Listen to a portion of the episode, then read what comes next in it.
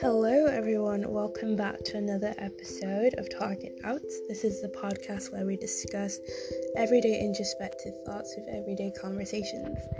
As a part of season three, I decided to have a solely dedicated season to podcast, not podcast, poetry.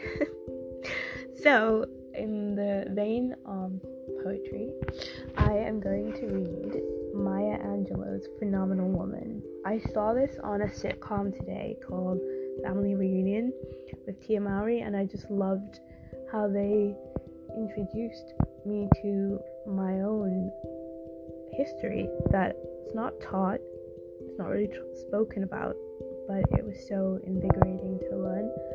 So, I am elated to share with you Phenomenal Woman by Maya Angelou. Pretty woman wonder where my secret lies. I am not cute or built to suit a fashion model size. But when I start to tell them, they think I'm telling lies. I say, it is in the reach of my arm, the span of my hips, the stride of my step, the curl of my lips.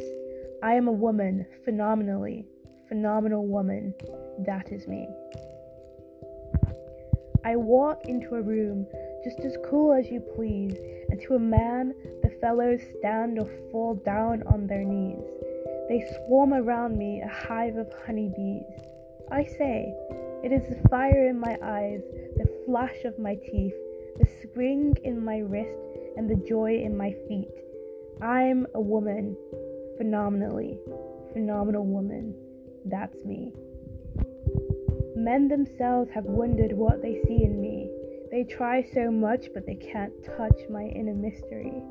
When I try to show them, they say they still can't see. I say it's in the arch of my back, the sun of my smile, the ride of my breasts, the grace of my style. I'm a woman, phenomenally, phenomenal woman. That's me. Now you understand why my head's not bowed. I don't shout or jump about or have to talk real loud.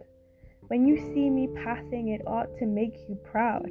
I say, it's, it's, it's in the click of my heels, the bend of my hair, the palm of my hand, the need of my care. Cause I'm a woman, phenomenally, phenomenal woman. That's me.